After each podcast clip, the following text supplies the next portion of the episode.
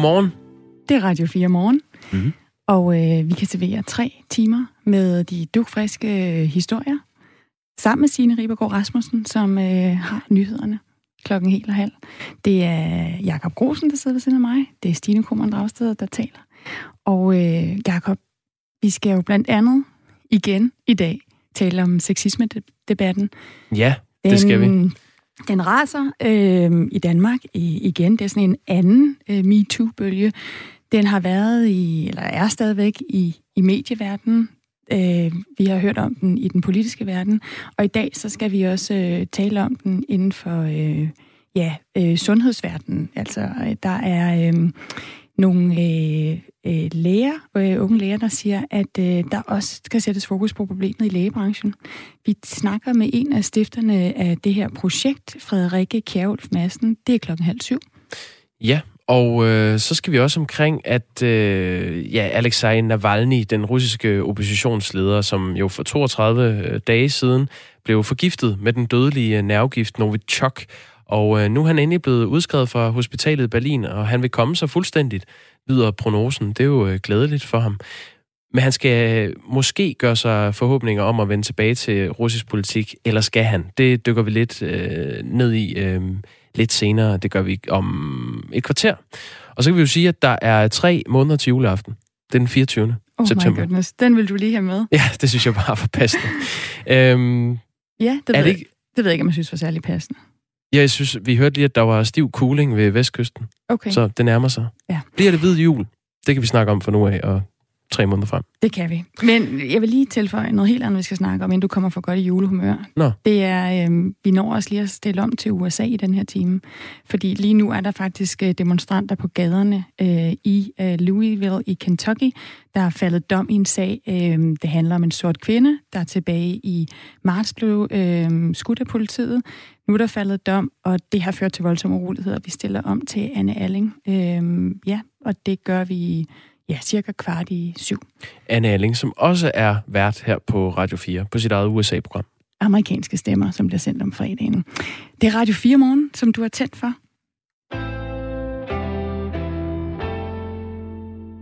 Danske forældre bør have ret til at være hjemme hos deres syge børn i hele sygdomsperioden, i stedet for kun at tage det, som man kender som barnets første sygedag. Det har været et koncept, man har kørt med øh, siden 80'erne. Der er efterhånden rigtig mange øh, danskere, der er enige om, at, øh, at forældrene skal have lov til at være hjemme ved børnene, så længe de er syge. Over 25.000 har lige nu øh, skrevet under på et borgerforslag, for at være mere præcis. Øhm, her de, øh, de første to uger øh, efter, at borgerforslaget øh, er blevet stillet, har det altså fået 25.000 underskrifter. Og det skal give flere rettigheder til forældre med syge børn. Øh, godmorgen, Louise Barkhans Stål. Godmorgen. Du er med til at stille det her forslag, og selv mor til to drenge på øh, 3 og 8 år. Øhm, siden 1980'erne har vi her i Danmark haft øh, mulighed for at tage barnets første sygedag, og øh, samfundet har jo kunne løbe rundt, og sygebørn er blevet passet de seneste øh, 40 år. Hvorfor skal danske forældre have udvidet rettigheder nu? Ja, jeg ved godt, at man har kunne få det til at løbe rundt, men det er måske heller ikke med øh, uden stress og uden ja. Øh, faktisk, altså jeg synes, der skal en helt klart øh, bedre work-life balance. Det er meget populært, det her begreb, men, øh, men det er ikke rigtig implementeret i forhold til det her med barns syg. Øhm, og faktisk er der jo lavet undersøgelser, der viser, at en tredjedel af forældrene har, har svært eller meget svært ved at finde pasning, når barnet er syg. Og ligeledes har en tredjedel også fortalt, at de sender har sendt syge børn afsted. Og det tænker jeg er fuldstændig er nød, at man sender børn afsted, der er syge. For det tænker jeg ikke, der er nogen forældre, der egentlig har lyst til. Så det, jeg synes, det vidner om nogle meget pressede forældre, i, i, som prøver at være pligtopfyldende over for deres arbejdsgiver. Og så synes jeg, at børn har ret til at omsorg og have lov til at være syge, når de er syge. I tager udgangspunkt i en svensk model øh, i det her borgerforslag som det gode eksempel, og det, det øh, er et eksempel, hvor forældre har rettigheden til at tage fri 60 dage om året for at passe øh, deres syge barn, indtil barnet fylder 12 år. Og forældre, der er hjemme med deres syge barn, kan så få en øh, lønkompensation på op til 80% af den svenske dagpengesats. Øh, vi har forholdt forslaget til Folketingets øh, børneordfører for at se, hvordan stemningen er inde på borgen. Og de, der er meldt tilbage, har generelt været åbne, øh, positive over for at diskutere øh, jeres forslag, men økonomien er meget vigtig at få helt på plads for samtlige partier, før man går videre med sådan en øh, model. Det er sådan, at i Sverige betaler alle arbejdsgivere øh, 2,6 procent af medarbejdernes øh, bruttoløn til en fælles kasse, hvor lønkompensationen så bliver udbetalt fra. Og øh, hvis man skal overføre det til, til danske forhold, så vil gennemsnitsdanskeren, der tjener 326.000 kroner om året, øh, skulle betale cirka 8.500 kroner om året til sådan en ordning her, hvis man indførte den i, i Danmark. Så hvis vi nu tager udgangspunkt i den her svenske model og siger, at den øh, overfører vi til, til Danmark, hvorfor er det så en, en god idé, at alle danskere skal lægge omkring 8.500 kroner ekstra om året, for at nogen øh, forældre kan få lov til at passe deres syge børn derhjemme? Altså umiddelbart synes jeg, det tal øh, lyder højere end det, jeg har kunne kigge mig til øh, Socialforsikringen, som er den forsikring, der står. Egne tal har i en rapport fra 19 opgjort, og det koster omkring 922 svenske kroner om dagen, og de tager gennemsnitligt 8 dage. Oversat til danske forhold er det 5300. Øhm, og man kan jo sige, om året, om året vil og mærket. Øhm, og hvad koster barns syg i dag? Barns syg i dag er heller ikke gratis. I dag får man for nogen løn, og andre er helt uden noget. Så det er svært at forholde sig til et tal, øh, hvor vi ikke har det tal, hvad det koster i Danmark i forhold til. Men umiddelbart, hvis det er det tal, som de faktiske øh, hvad hedder det, udgifter, som, øh, som jeg, jeg har fundet frem til, og øh, i forhold til det antal barnsyg, der, der er i Danmark, så ligger der en forskel på omkring 2200 kroner om året per, per øh, forældre. Men det, det kommer og det er an på, altså under ja. 200 kroner om måneden. Ja, nu, nu skal vi ikke sidde og kløve som, øh, om tallene. Altså, vi, vi har et tal, der, der siger, at, at alle danskere skal lægge 8.500 kroner.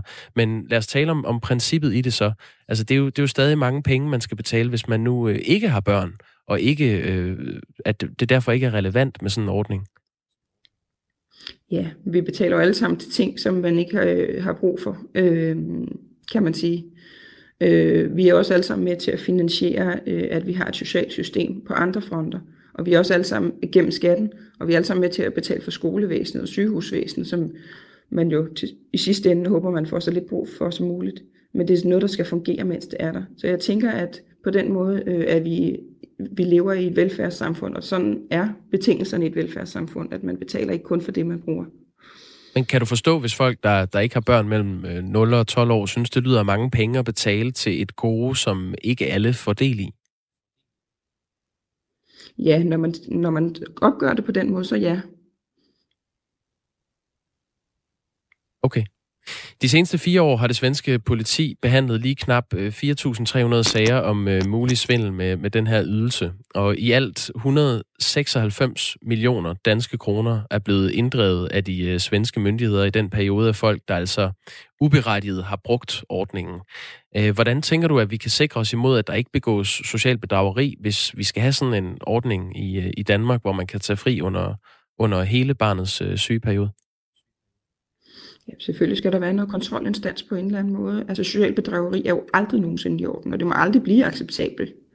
Øhm, så jeg tænker, der skal jo selvfølgelig være nogle kontrolforanstaltninger af en art, uden det bliver så byråkratisk, at det er for besværligt. Øhm, hvad har, har, du, har du gjort dig nogle tanker om, hvad det kunne være for nogle kontrolforanstaltninger? Nej, det har jeg sådan set ikke forholdt mig til. Jeg synes, det er utrolig svært som lægmand at, at komme med, med øhm, løsninger på, øh, på hvordan kontrolinstanser kan, kan virke i en myndighed. Øh, det, det kræver en special viden, øh, før man kan udtale sig berettet om det. Louise Bakhan Stol, øh, som altså er forslagsstiller bag det her borgerforslag om, at forældre skal kunne blive hjemme hos deres øh, syge børn i, øh, i hele sygdomsperioden. Øh, tak fordi du var med. Velbekomme, og god dag. God dag. Ja, klokken er 14 minutter over 6. Det er den, og Øh, Jakob, lad os lige sige til dem, der lytter med til Radio 4 Morgen, at øh, I er velkommen til at blande jer i den her debat, også om øh, danske forældre bør have ret til at, at kunne være hjemme hos deres syge børn i hele sygdomsperioden. I kan altid sende en sms ind til os på 1424 og starte øh, jeres besked med R4. Vi vil meget gerne høre både erfaringer øh, og holdninger. Øh, og vi, øh, vi fortsætter jo den her historie i, i næste time, hvor vi skal tale med, med en ekspert om, altså, hvordan kan det lade sig gøre, hvis vi vil gøre det her i Danmark? Der er øh, folk, der kender nummeret herind og har skrevet, mens øh, vi øh, havde det her interview. Arne skriver for eksempel, børn, som kommer i skole eller børnehave efter en sygedag, smitter andre, som så skal have forældre til at passe dem. Desuden smitter børnene personalet, som så skal afløses af vikar. Hvis man har barnets sygeperiode og ikke sygedag, sparer samfundet mange penge. Så er der en, der skriver, ikke om jeg vil betale for andre syge børn. Ja, og der er en, der skriver, det er altid godt at komme med idéer, men det kniber med finansieringen. Ja, vi kan sige, at klokken det bliver lidt over halv otte, skal vi tale med Thomas Bøje, som er professor i, øh, professor i sociologi på øh, RUK med speciale i forhold mellem øh, familie og arbejdsliv i europæiske lande. Og han siger, at den her model med barnets første sygedag er håbløst bagud. Og han mener sådan set bare, at det er et spørgsmål om politisk vilje, hvis man vil implementere sådan et uh, borgerforslag, som der bliver stillet her. Ja. Så den følger vi op på. Det gør vi i næste time. Øh, nu er klokken blevet ja, 16 minutter over 6. Og jeg skal lige finde ud af, Jakob, om vi skal videre til, øh, til Rusland nu eller om vi lige venter på at have en kilde igennem.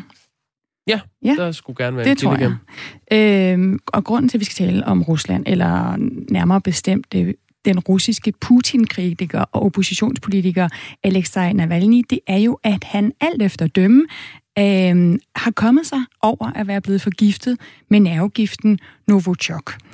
Øh, det er altså det sidste nye i, i den sag, fordi øh, efter at have været, blevet, øh, været i behandling i 32 dage og brugt 16 af dem i, i koma på et hospital i Berlin, så blev Alexei Navalny altså i går udskrevet, og lægernes prognose er, at øh, han kommer sig fuldstændig. Godmorgen, Flemming Splidsbol. Jeg lige se, hvor jeg har her. Kan du høre mig, Flemming? Det kan jeg i hvert fald. Flemming Splidsvold, altså seniorforsker hos Dansk Institut for Internationale øh, Studier, og du har speciale i Rusland og det postsovjetiske område. Flemming Splidsvold, vi har set forgiftninger og likvideringer af Putin-kritikere tidligere. Vi har blandt andet øh, haft øh, Alexander Litvinenko, som, som jo døde øh, i 2006 efter at have drukket te med det radioaktive stof pol- polonium, polonium 210. Og så var der også den tidligere vicepremierminister, og oppositionsleder Boris Nemtsov, der øh, blev skudt og dræbt i 2015. Nu har vi så Alex, Alexei øh, Navalny, som har overlevet øh, det her forgiftningsforsøg. Øh, er det rent held? Ja, det, det er jo nok øh, rent held, øh, og det er måske også fordi det øh, forsøget, drabsforsøget på at man et forsøget ikke er blevet øh, gennemført, øh, som, som det nok var planlagt. Det er jo svært for os at sige, fordi de russiske myndigheder samarbejder jo ikke med, øh, med de tyske myndigheder her. Det er jo vanskeligt at få oplysninger fra, fra Rusland om, øh, om situationen. Men ja, det ser jo ud som om, han, han har været meget heldig, og han øh, måske ikke er blevet udsat for, øh, for en tilstrækkelig stor dosis af, af det her materiale. Det var den 20. august, at øh, Navalny på, på et fly under en indrigsflyvning til, til Moskva altså faldt om, og hans, øh, hans støtter, de mener, at han blev forgiftet ved at drikke af en vandflaske på sit hotelværelse i den sibiriske by Toms, hvor han befandt sig i forbindelse med sin valgkampagne. Øh, Navalny blev så evakueret til et hospital i Tyskland, og i begyndelsen af september, der konstaterede tyske læger, at han højst sandsynligt var blevet forgiftet med nervegiften Novichok. Øhm, og Navalny er jo altså den absolut største Putin-kritiker i øjeblikket. Der er over 4 millioner mennesker, der øh, abonnerer på hans YouTube-kanal, og på Twitter har han over 2 millioner følgere. Kan han vende tilbage til russisk politik efter det her, Flemming Splidsvold? Ja, det, det kan han, og det vil han nok. Øh, der har jo været gissninger om, om hans fremtid, og jeg har jo med om det tidligere, hvad han egentlig ville, og det var lidt uklart. Men, øh, men han har jo indikeret, at han vil tilbage til Rusland, øh, på trods af den, øh, den trussel, vi må formode, der er mod ham. Men, øh, men måske også vende tilbage til politik det vil stadigvæk være rigtig svært for ham. Man kan sige, at udfordringen for Navalny i russisk politik igennem nogle år, det har været simpelthen at blive tilstrækkeligt eksponeret. Og det er jo sådan, at vi ved, at Ruslands præsident Vladimir Putin øh, helst ikke udtaler hans navn. Øh, altså rent konkret, så, så siger han simpelthen ikke navnet Navalny.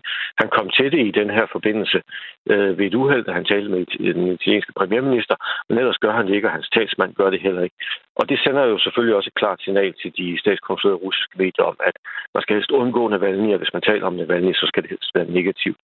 Så en, en, et problem for Navalny, det har simpelthen været at slå igennem i forhold til den russiske befolkning. Nu er han meget mere kendt, men der er jo samtidig negative historier om ham. Senest har vi hørt, at Putin i en øh, telefonsamtale med øh, Frankrigs præsident øh, Emmanuel Macron har foreslået, at Navalny måske har forgiftet sig selv for at få opmærksomheden. Så, så øh, han kan godt komme tilbage, han kan godt genoptage sin politiske karriere, men han vil stadigvæk have det rigtig svært. Hmm. Så er der jo flere vestlige lande, som, som så har afkrævet Rusland en, forklar, en forklaring på øh, forgiftning af Navalny og, og fordømt det. Øh, hvad, hvad er det for en fortælling, der hersker internt i Rusland om den her forgiftning? Man kan sige, at den, den, der er mange forskellige fortællinger, der hersker, og, og, og, og på den måde så minder det jo meget om nogle af de andre sager, vi har set, de her meget store desinformationssager. Øhm, og det gælder øh, drabsforsøget på, på den tidligere spion øh, Skripal i, i 18, det gælder nedskydningen af det malaysiske fly MH17 i 14 for eksempel. Der er flere af de her meget store historier og hvor det er det samme billede. Og det, der egentlig vi forbinder de mange forskellige historier, det er, at Rusland har ikke noget ansvar. Altså Rusland har ikke noget som helst med sagen at gøre. Og når man så har ligesom bevæget sig væk fra det udgangspunkt, så er der mange forskellige sager. Så vil det vise sig, at Navalny er slet ikke blevet forgiftet. Øhm, og kritikere peger på, at han kan muligt være blevet forgiftet med Novichok, fordi så var han faktisk død. Så ville han ikke have, have overlevet. Øh, det kan være, at folk siger, at han er blevet forgiftet, men så er det altså tyskerne selv, der har gjort det. Eller som jeg sagde, Putin nu foreslår, at han er blevet forgiftet, men det er ham selv, der har, der har øh, ligesom foranstaltet det. Øh, så der, der er mange forskellige forklaringer. Det, der egentlig er gennemtrængende ved dem, synes jeg, det er, at de, de frikender Rusland for, for skyld, og så forsøger de ellers på en måde at forvirre nyhedsbrugerne, så de ligesom øh, forurener nyhedsbilledet med en lang række forskellige historier, som muligvis kan være sande. Vi siger ikke nødvendigvis, at det her er den rigtige version, men den, det kunne godt være den rigtige version. Og det betyder, at man i sidste ende, i hvert fald russiske nyhedsforbrugere til dels også internationalt, står lidt øh, forvirret tilbage og måske ikke er helt klar over, hvad skete der faktisk med Navalny, hvad skete der faktisk med Skripal, og hvad skete der faktisk med Epoxy.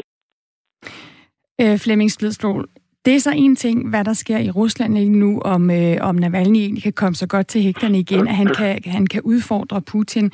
Øh, en anden øh, magtkamp, som øh, Vladimir Putin jo også har været inddannet i, hvis jeg lige må vende opmærksomheden derhen, det er jo i, i Hvide Rusland. Øh, jeg vil lige høre, om, om øh, vi lige kunne vende øh, fokus på det, fordi at øh, der har jo været øh, Lukashenko, som, som øh, har vundet valget, men som øh, der er blevet stillet spørgsmålstegn ved, om han overhovedet vandt øh, ærligt i øh, Hvide Rusland. Han blev jo hemmeligt indsat øh, i, i går, og der har været store protester i øh, blandt andet Minsk i hovedstaden i Hvide Rusland. Og nu siger den danske udenrigsminister Jeppe Kofod, at øh, Danmark ikke anerkender Lukashenko som leg- legitim præsident af Hvide Rusland. Øh, Flemming Spidsbol, hvor, hvor øh, hvor stor en øh, betydning har det, at øh, Danmarks udenrigsminister nu går ud og siger, at man ikke vil anerkende øh, den hvide russiske øh, præsident? Ja, det har naturligvis en, en betydning. Vi kan sige, det er jo ikke kampafgørende for, for Hvide Ruslands præsident. Øh, men det, at Danmark gør det, har selvfølgelig en symbolsk øh, betydning, og der er en symbolsk vægt. Og når vi gør det i samarbejde med andre stater, herunder jo ikke mindst USA, som også har har nu har, har meddelt, at man ikke anerkender Lukashenko som præsident, jamen så skaber det selvfølgelig en form for pres. Øh, det vil være alt andet lige være vanskeligere for Lukashenko at, at fungere som præsident, øh, hvis der er en lang række stater, især vestlige stater jo, som ikke vil anerkende ham, og som ikke vil øh, ligesom, øh, gøre politiske forretninger med ham. Øh, så må vi så vente og se, om, om, om vi anerkender nogle andre, og, og, og på den måde måske igennem de næste fem år, for det er jo en femårig præsidentperiode, det her. Øh, ligesom taler med andre og, og, og forsøger at, øh, at afslutte forretninger og aftaler osv. dem. det vil være en vanskelig situation, også for Danmark og for andre stater, hvis vi ikke anerkender præsidenten selvfølgelig, og, og ligesom har en at ringe til. Men det vil også være en meget vanskelig situation for Lukashenko, og det blev jo også illustreret i går, som du siger, at han blev øh, indsat ved en hemmelig ceremoni. Det var ikke annonceret, og, og grunden til, at han gjorde det, det var jo simpelthen altså, en frygtet meget, meget omfattende demonstration. Og de kom så alligevel jo senere på aftenen, da, da folk fandt ud af, hvad der var sket, men det var jo nærmest, øh, og, og det passer jo ikke helt, men sådan billedligt talt, jo nærmest i den opkælder, øh, hvor han blev indsat som, øh, som præsident for at, at fjerne opmærksomheden fra det, og ligesom få det gjort, og så sige, nu er jeg præsident igen for de næste fem år, nu kan I godt alle sammen gå hjem. Flemming Spidsbol, han går faktisk ret langt i sin øh, kritik, Jeppe Kofod. Han siger til Berlingske, hemmelighedskrammeriet omkring hans indsættelsesceremoni i dag illustrerer jo bare, at han ikke er blevet indsat på baggrund af frie og færvalg, men på valgfusk og vold. Gør det noget ved, øh, ved konfliktoptrapningen, at han bruger sådan nogle ord? Ja, det, det, det, det gør det jo inden for, inden for den verden af, af diplomati, og der, der er de jo meget opmærksomme på, selvfølgelig, hvad de siger. Når de vælger det på den måde, så er det jo også for at sende et, et klart signal om, at, at, at nu er vi også klar til at optræde med, med ord, jo i hvert fald i første omgang, og med de handlinger, som det vil være ikke at anerkende øh, Lukashenko som præsident. Øh, Lukashenko selv ved det jo godt i forvejen. Han er jo opmærksom på den kritik, som er kommet, og, og som vi også har talt om her tidligere. Så den måde, jeg ser det på, det er, at han har malet sig selv ind i et hjørne. Det har han gjort efter valget den 9. august, hvor han jo valgte at slå meget hårdt ned på demonstranter. Og, og jo faktisk så hårdt, så han kom helt ind i et hjørne, hvor han har vanskeligt ved at komme ud igen. Og når jeg bruger det billede, så er det jo, fordi han kan jo forsøge at række ud til EU for eksempel, eller til USA, eller til andre vestlige lande for den sags skyld. Men det vil være vanskeligt for os at tage imod ham, fordi, øh, fordi håndteringen af demonstrationerne har været så hårdhændet. Så han står i hjørnet, han har faktisk kun én udgang, og det er en nødudgang, og, og den går til Moskva, og det er jo så også den, han har benyttet. Øh, vi så ham jo i Rusland i, i sidste uge, hvor han havde samtaler med, med Ruslands præsident Vladimir Putin. Så Flemming Splidsbro, lige her til sidst, er det Putin, der så også i sidste ende sidder med nøglen til, hvem der har magten i Hvide Rusland? Ja, det er Putin, der sidder med nøglen. Øh, Putin kan trække øh, tæppet væk under Lukashenko, og det kan han gøre rimelig hurtigt. Og jeg bemærkede også, da jeg sad og læste de russiske medier i går aftes, at de er, de er undrende øh, over denne her indsættelse. Øh, et af de statslige russiske nyhedsbureauer citerer nogle, nogle politiske eksperter i Rusland, som siger, at det her det er jo tegn på. Han tror ikke på sig selv. Han er bange for demonstranterne. Øh, det er et styre, som ikke har nogen selvtillid. Øh, og når først det slår igennem i de statskontrollerede russiske medier, så, øh, så kan vi nok godt tage det som udtryk for, at det er også, hvad der bliver tænkt internt i Kreml. Flemming Slidsbol, altså seniorforsker hos Dansk Institut for Internationale Studier. Tak for at være med her på Radio 4 morgen. Ja, selv tak dig.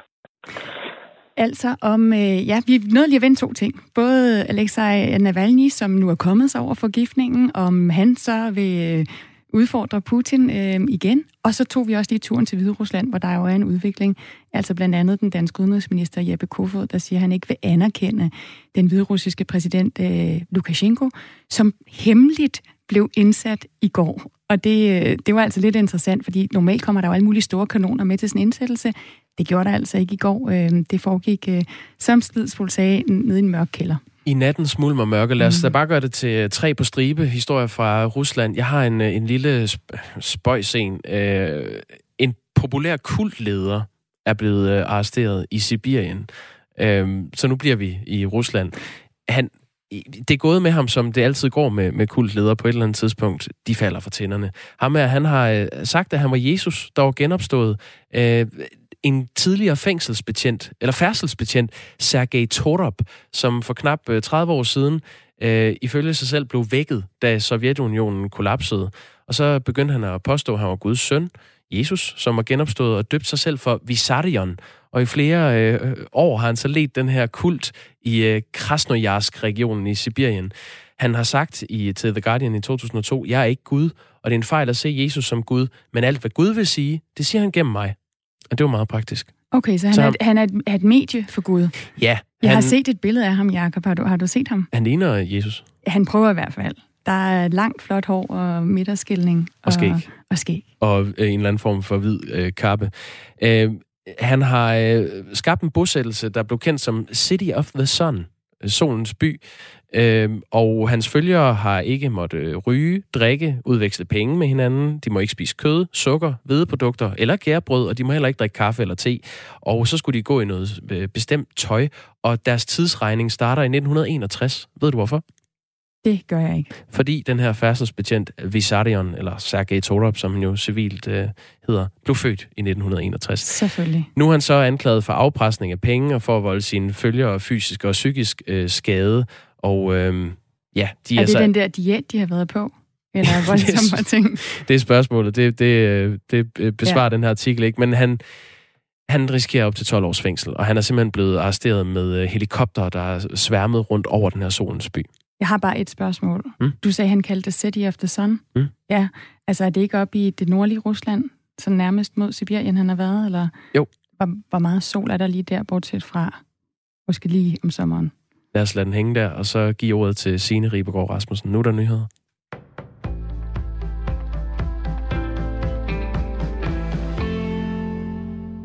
Også i Litauen kan Danske Bank have haft problemer med at fange mistænkelige pengeoverførsler. Det skriver DR, Politikken og Berlingske på baggrund af dokumenter, som er delt i det internationale journalistsamarbejde ICIJ. Rapporten er lækket fra Deutsche Bank, og ifølge medierne, så viser den, hvordan Deutsche Bank og Danske Bank på grund af manglende kontrol af hvidvask har gjort det muligt for kriminelle bagmænd at smule milliarder ud af Rusland. Det er tidligere kommet frem, at der fra 2007 til 2015 flød 1500 milliarder kroner gennem Danske Banks filial i Estland. Men de nye dokumenter indikerer altså, at problemet med dårlig kontrol også eksisterede i et andet baltisk land. Danske Bank har ikke ønsket at stille op til interview med medierne. I et skriftligt svar skriver banken, at den kigger på filialen i Litauen. Det kan mærkes i skoler og daginstitutioner, at coronaviruset er blusset op i samfundet igen. Derfor bliver de i et brev til flere ministre om, at deres ansatte kan komme foran i køerne, når der skal testes for coronavirus, ligesom mange sundhedsansatte og andre med samfundskritiske funktioner kan. Det skriver Jyllandsposten. Dagmar Eben Østergaard fortæller. Pædagogernes fagforening Bubel står bag brevet sammen med blandt andre Danmarks Lærerforening og Skolelederforeningen. De oplever, at når ansatte snøfter eller hoster, så skal de ud af vagtplanen for at være hjemsendt, til de er blevet coronatestet.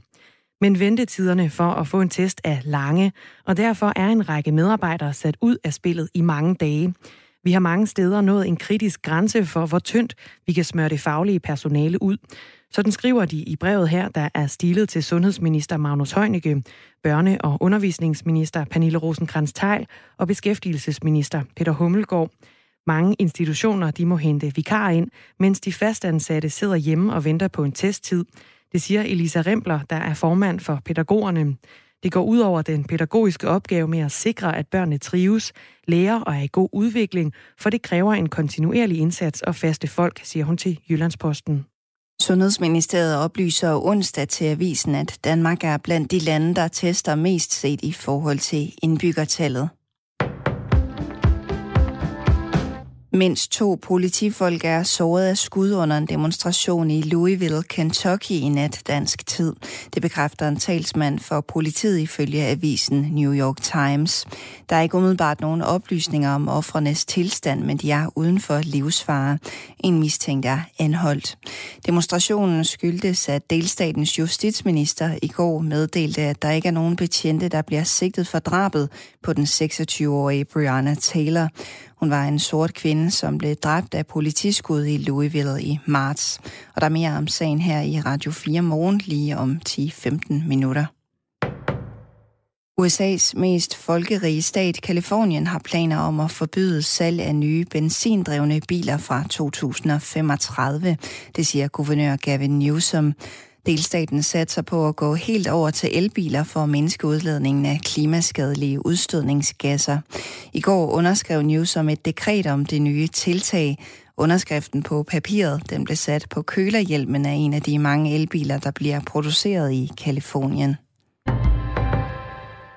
Og så nåede vi til et kig på vejret. Først får vi regn i det meste af landet, men så klarer det op vestfra med lidt sol og kun enkelte byer. Temperatur mellem 15 og cirka 18 grader og jævn til hård vind fra syd og sydvest. Ved vestkysten og Skagerakskysten en overgang op til cooling.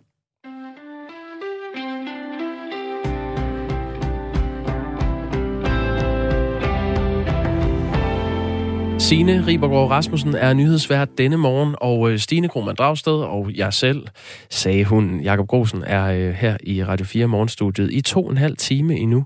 Så det kan jo øh, næsten kun blive hyggeligt. Det er det allerede, Ja, Jacob. det er det faktisk allerede. Men nu skal vi til noget, der ikke er særlig hyggeligt det er debatten om sexisme. Den, øh, den begyndte igen, da øh, tv-vært Sofie Linde åbnede for en øh, oplevelse, hun øh, berettede om til Solo Comedy Gala for en måneds tid siden. Og øh, det i gang satte jo øh, debatten om sexisme i mediebranchen. Det kan ikke være gået mange næser forbi. Siden har den politiske verden fuldt trop. Øh, kvinderne på Christiansborg har øh, fortalt om sexisme på øh, gangene der. Og nu er turen kommet til lægerne. Godmorgen, Frederikke Kjærulf Madsen. Godmorgen. Godmorgen.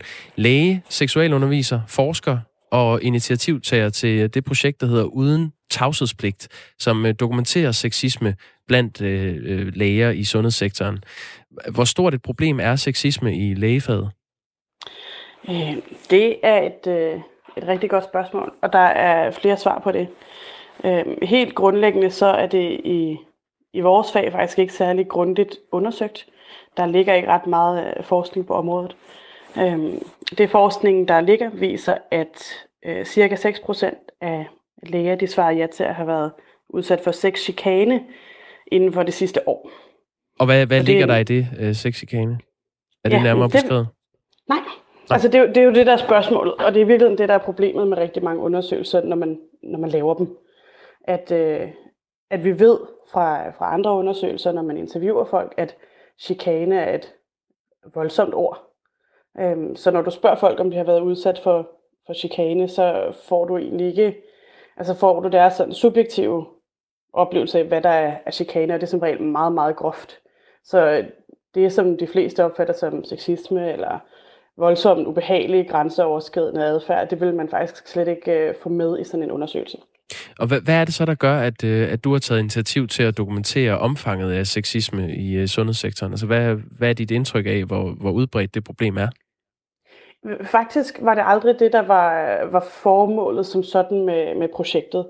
Øhm, jeg har beskæftiget mig med det her område øhm, sådan i andre sammenhænge, ud over min egen branche i, i mange år efterhånden, og det der ligesom skete tilbage i slutningen af 2017, da MeToo-hashtagget pludselig eksploderede herhjemme, det, det var, at det gik op for mig, at hvis jeg blev udsat for noget, øh, når jeg blev færdiguddannet og kom ud på, på arbejdsmarkedet, så ville jeg faktisk ikke vide, hvem jeg skulle gå til, eller hvordan jeg skulle håndtere det.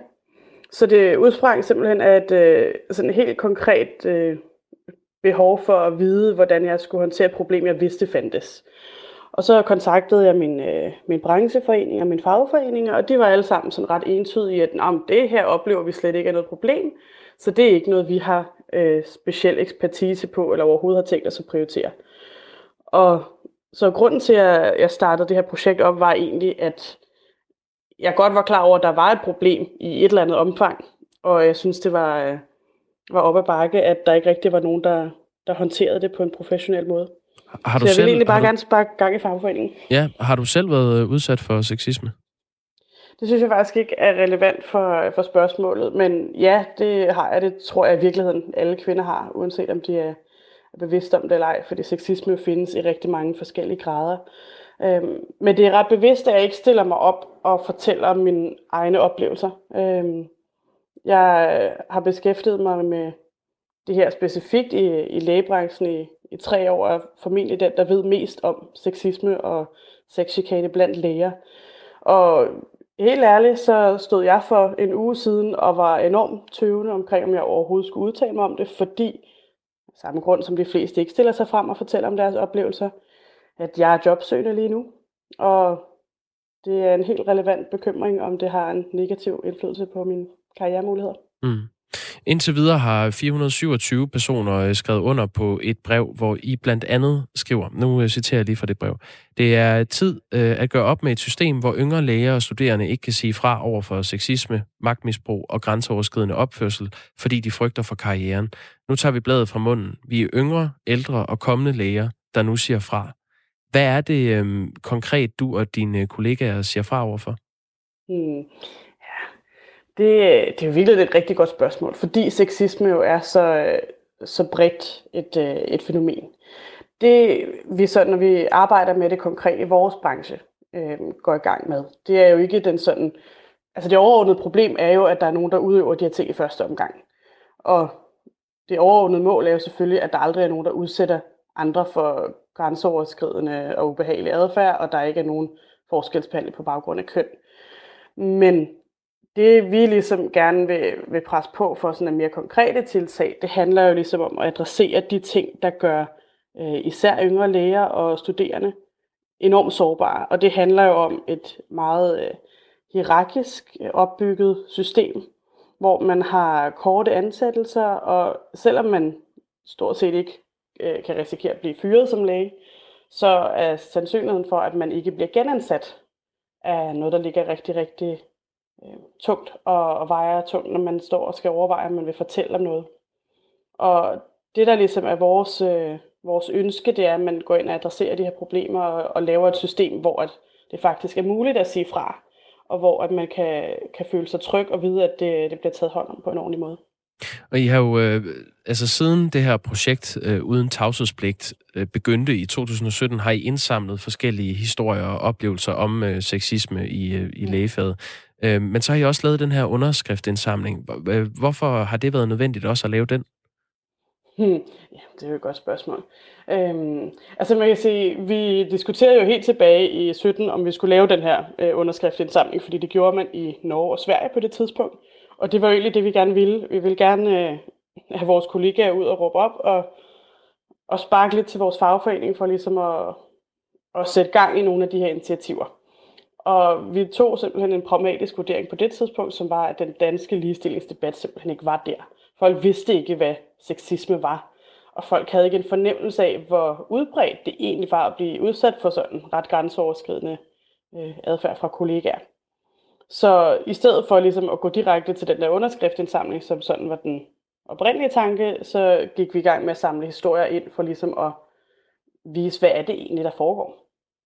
Øhm, og så har det egentlig ligget sådan lidt stille tilbage siden sådan midten af 2018, hvor det egentlig, det er jo ikke fordi, at der ikke er foregået noget, men det er alt sammen været sådan lidt mere under radaren. Vi har arbejdet lidt politisk, vi har netværket, vi har været ude og snakke med fagforeninger og, og fortælle om det her projekt, og har siddet der, jeg har siddet og været konsulent på en af vores øh, fagforeningsprojekter omkring faktisk at gøre nogle ting her det sidste år.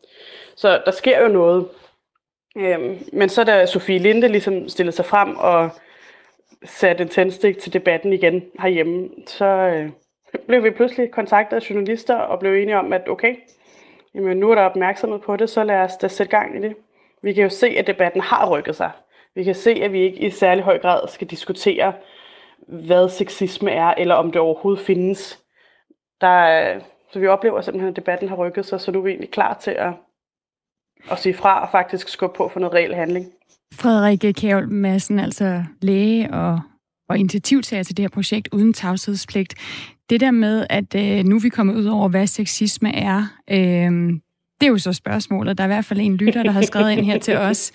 Øh, sexisme er et lige, så, et lige så stort gummibegreb som racisme. Ingen kender definitionen. Du, det lyder også, som om du lidt selv havde... Øh, det sagde, det var et godt spørgsmål i hvert fald øh, på det her spørgsmål om, hvad er det præcis, der er problemet. Øhm, og jeg bider lige mærke i, at du, at du taler om, at der skal ske noget, og man skal gøre noget. Altså, kan du blive mere konkret på, hvad det er, sexisme er, og hvad det er, I vil have stoppet nu? Hmm. Ja, det kan jeg godt. Og, men det er to ret store spørgsmål i sig selv. Øhm, altså man kan sige, det der gør sexisme så svært et begreb at forstå, det er, at det er så indgroet en del af, hvordan vores samfund ser ud. Det er det helt essentielt, så er sexisme, det er øh, en kombination af sådan helt basal forskelsbehandling på baggrund af køn, og det kan være bevidst, men oftest er det egentlig ubevidst. Og det er noget, som ligesom ligger ret dybt i vores kultur, fordi det kommer af sådan en, en historie, hvor at vi i mange, mange år øh, har, har betragtet øh, mænd som overlegne og kvinder som ja, egentlig som ejendom, når det kommer til stykket. Ikke? Det er forholdsvis nyt stadig, at kvinder overhovedet er på arbejdsmarkedet. Det er stadig forholdsvis nyt, at kvinder har stemmeret og har lige juridisk ret. Og altså, det er alle de her sådan, juridiske rettigheder, den juridiske ligestilling, som vi heldigvis er meget tæt på at have i dag, er forholdsvis ny, men kulturen er ikke ligesom fuldt med. Så det er jo sådan en, en stor debat, øh, som er, er kompliceret, og som Men kan du der så ikke... Der sindssygt meget forskning omkring, ja. men som jo er svært at formidle på et, et kort interview. Men Frederik, og det er virkelig det, jeg har beskæftiget mig med længe. Okay, men må, må jeg lige spørge dig om noget, Frederik? Undskyld, ja. jeg afbryder. Kan du så ikke bare lige ja. til sidst øh, give to konkrete eksempler på, hvad I for eksempel vil have ændret i lægebranchen? Altså sådan helt konkret. Nu snakker du, det er kulturen, der ikke er fulgt med. Hvad er det helt konkret, der skal ændres? Altså, mit håb for det her, der sker lige nu, det er, at vores øh, fagforeninger, og når jeg siger fagforeninger, så mener jeg alle fagforeninger i sundhedsvæsenet. Vi ved, burde det jo også være i alle andre brancher. Men at de relevante fagforeninger går sammen og sætter sig ned og laver en enhed eller en eller anden form for sådan organisatorisk organ, som har økonomiske muskler, som har personale, der dels er uddannet i de her ting, øhm, og dels har ressourcer til at, at hjælpe de folk, som har, har brug for det. Og det er både folk, der bliver udsat for ting, men som ikke er trygge ved at gå til deres egne ledere, som skal kunne henvende sig. Men det er også i høj grad ledere, der skal kunne henvende sig og, og få hjælp til, hvordan de håndterer de her ting på deres afdelinger. Og så skal de være opsøgende og tage ud og, og uddanne de, de ledere, der findes rundt omkring. Sådan at man kan, kan skabe et miljø, hvor øh, at det faktisk er både er sikkert, men også trygt at gå på arbejde. Frederikke Kjærulf Madsen, øh, læge, seksualunderviser, forsker og altså initiativtager til det her projekt uden øh, tavshedspligt, som øh, er ved at dokumentere omfanget af sexisme i, i lægebranchen. Tak fordi du var med. Det var så lidt. Efter nyhederne klokken halv otte, der følger vi op på den her historie. Det gør vi med Maja Holt Højgaard, som er læge på kirurgisk afdeling på Bispebjerg Hospital. Hun har selv oplevet flere episoder med sexikane og sexisme, og det skal vi tale med hende om. Det er lidt over halv otte. Ja, og lige nu er klokken blevet 14 minutter i syv.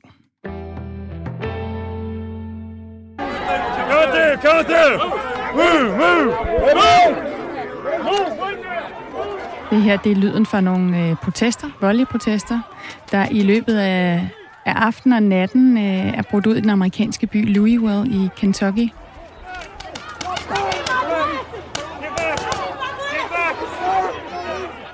Øh, protesterne de brød ud efter tre betjente, der var involveret i øh, den sorte kvinde Breonna Taylors død tidligere i marts.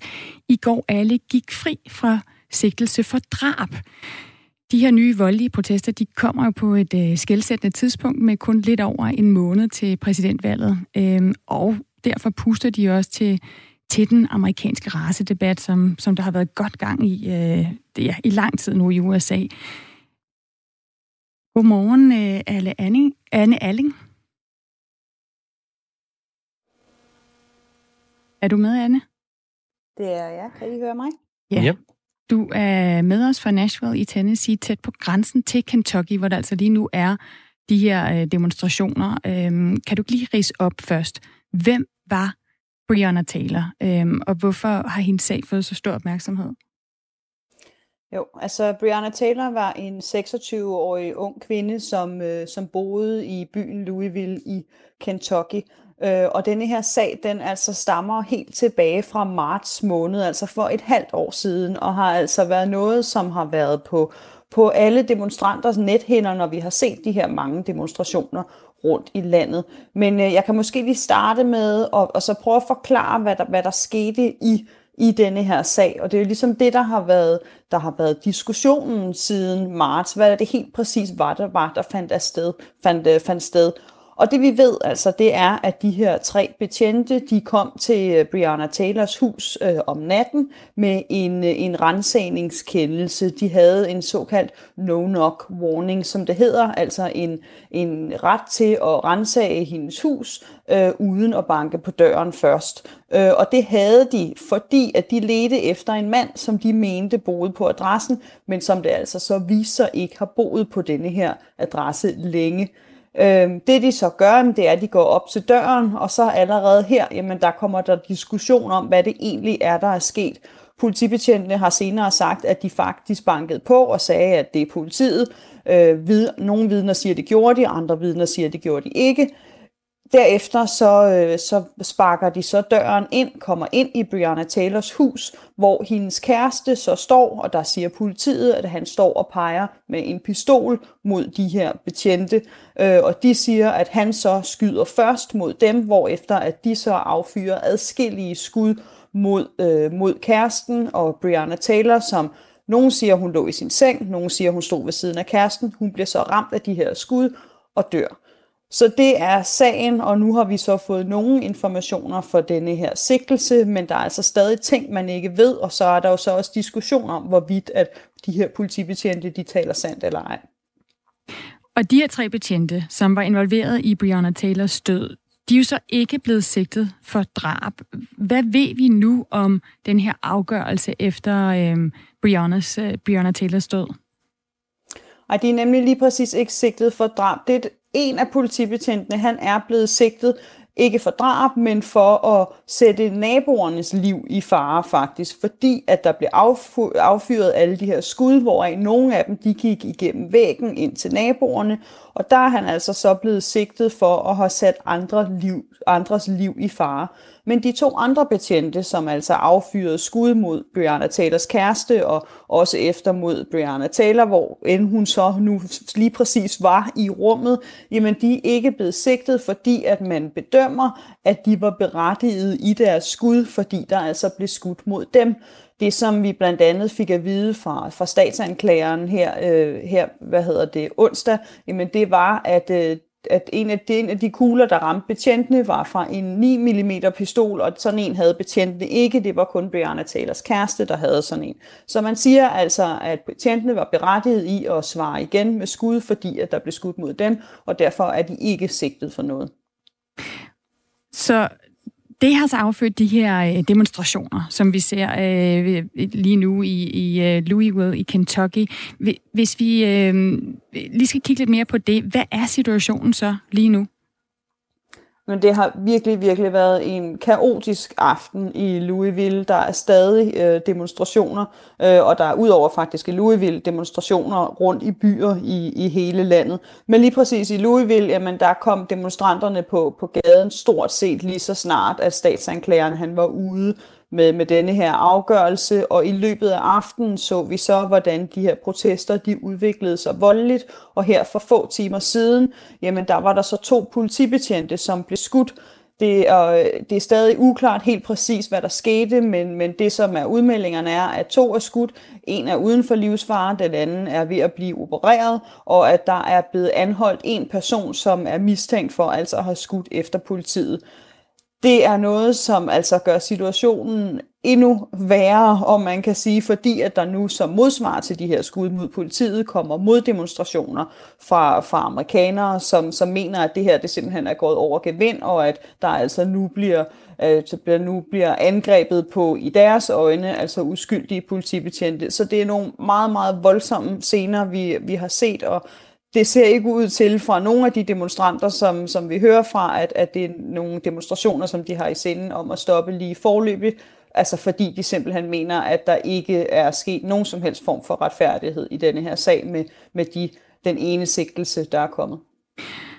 Det kommer altså midt øh, i slutspurten på en, en valgkamp, blandt andet en præsidentvalgkamp, øh, hvor vi har Donald Trump og Joe Biden over for hinanden. Hvad har reaktionen på sigtelsen været for de to præsidentkandidater? Jamen, øh, fra, fra præsident Trump, hvis vi skal starte med ham, så var han ude og sige, at, øh, at altså, han roste øh, statsanklageren for denne her beslutning, og han sagde, at han synes, at han havde gjort et great job. Så, så der var rosende ord for, præs, for præsidenten mod altså statsanklageren, som, og Trump er altså så helt enig i denne her beslutning om kun at sigte en betjent og ikke sigte nogen af dem for drab. Biden derimod, jamen han var ude og sige, at han sagtens kunne forstå, at demonstranterne er frustrerede, og de er vrede, øh, og, men, han, men han understregede Biden flere gange, at det er altså vigtigt, at demonstranterne forholder sig til, til fredelige demonstrationer, og han sagde altså, at han tog afstand fra, fra alle former for voldelige demonstrationer. Øhm, det er noget, som Biden har sagt før, men, men først faktisk på det seneste virkelig er begyndt at tage skarp afstand fra. Øh, og det har blandt andet noget at gøre med, at man altså kan se i meningsmålingerne, at de her voldelige demonstrationer, voldelige optøjer i gaderne, det er altså noget, som for, for Trump-vælgere, men også mere sådan konservative midtervælgere til at rykke mod højre, fordi de mener, at, at de her demonstrationer går, går over gevind, og det er en situation, som, som udvikler sig til noget, som, som ikke hjælper situationen, ikke hjælper på at skabe retfærdighed. Anne Erling, øh, lige til sidst, den sag, som de fleste her i Danmark nok har hørt om i forbindelse med alle de her demonstrationer for øh, Black Lives Matter, det er jo nok George Floyd, som, øh, som i maj øh, blev, blev kvalt af en hvid politibetjent, der havde sin, øh, sit knæ på hans nakke i, i mange sekunder, øh, og det blev så optaget. Breonna Taylor, hun blev skudt i marts, altså før at øh, George Floyd blev, blev kvalt. Hvorfor er det først nu, at øh, det bliver til sådan en stor sag? Det har faktisk været en, en stor sag længe øh, under hvad hedder det, demonstrationerne mod George Floyd, jamen der var der også altid råb om, om retfærdighed for Breonna Taylor. Vi har set hvad hedder sådan murals, der er, blevet, der er blevet malet af hende rundt omkring i byerne, men det er ikke en situation, det er der ikke en episode, som måske har fyldt lige så meget i mediebilledet, og det handler om flere ting, blandt andet, at det jo så længe har været uvist om præcis, hvad det er, der er sket, men jo så også fordi, at det her det er en situation, som ligesom er sket uden for, for kameraernes synsvinkler. George Floyds øh, episoden, jamen den blev filmet af, af, af de mennesker, som stod og, og så det hele ske, blev filmet på mobiltelefoner, denne her video, som kunne gå verden rundt.